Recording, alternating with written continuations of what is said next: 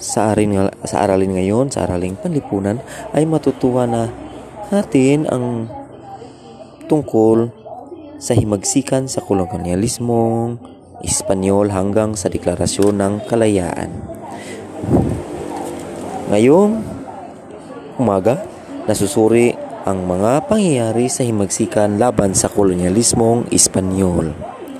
Tungkol ito sa aralin natin sa sigaw sa Bugalawin, Tejeros Convention at kasunduan sa Biak na Bato.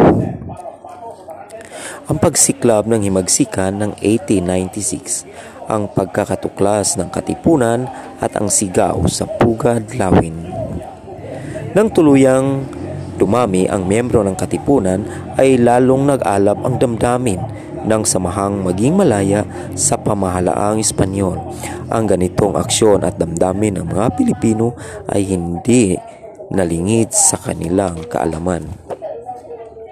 Natiyak ang kalamang ito ng mangumpisal si Teodoro Patinio, isa sa mga katipunero kay Padre Mariano Hill nang sila ay nagkaroon ng hidwaan ni Apolonio de la Cruz na isa ring kapwa katipunero na ipagkanulo niya ang lihim ng samahan na naging dahilan ng pagkilos ng pamahalaang Espanyol upang hulihin, dakpin at pahirapan ang mga kasapi nito.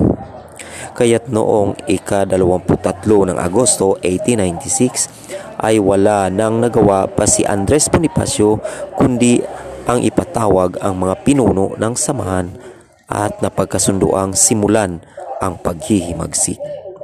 Sabay-sabay nilang pinunit ang kanilang sidula at sumigaw ng mabuhay ang Pilipinas bilang tanda ng kanilang pagkikipaglaban ang pangyayaring ito ay tinatawag na sigaw sa Pugad Lawin. Ito ang hudyat ng pagsisimula ng himagsikan. Lumaganap ang paghihimagsik sa iba't ibang bahagi ng bansa. Nanguna sa himagsikang ito ang mga lalawigang unang isinilalim ng mga Espanyol sa batas militar. Ang Batangas, Bataan, Bulacan, Cavite, Laguna, Nueva Ecija, Pampanga at Maynila na sumisimbolo sa walong sinag ng araw sa pambansang watawat ng bansa.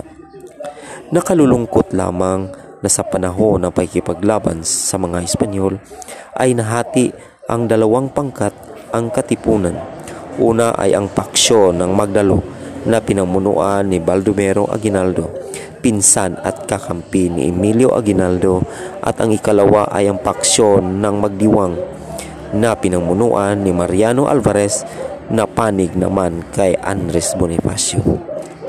Si Aguinaldo ang namuno sa mga katipunero sa Cavite. Siya ay isang batang batang pinuno ipinganak sa Kawit, Cavite at naging kapitan munisipal sa gulang na 26. Dahil sa kanyang mahusay na pamumuno ay naging matagumpay ang lahat ng kanilang laban sa lugar. Natalo niya ang mga kawal na pinamunuan mismo ng gobernador general noon ng bansa na si Ramon Blanco. Ang kanyang mga tagumpay ay nagpaningning sa kanyang pangalan at simula noon ay tinawag na siyang General Miong mula sa pagiging Kapitan Miong.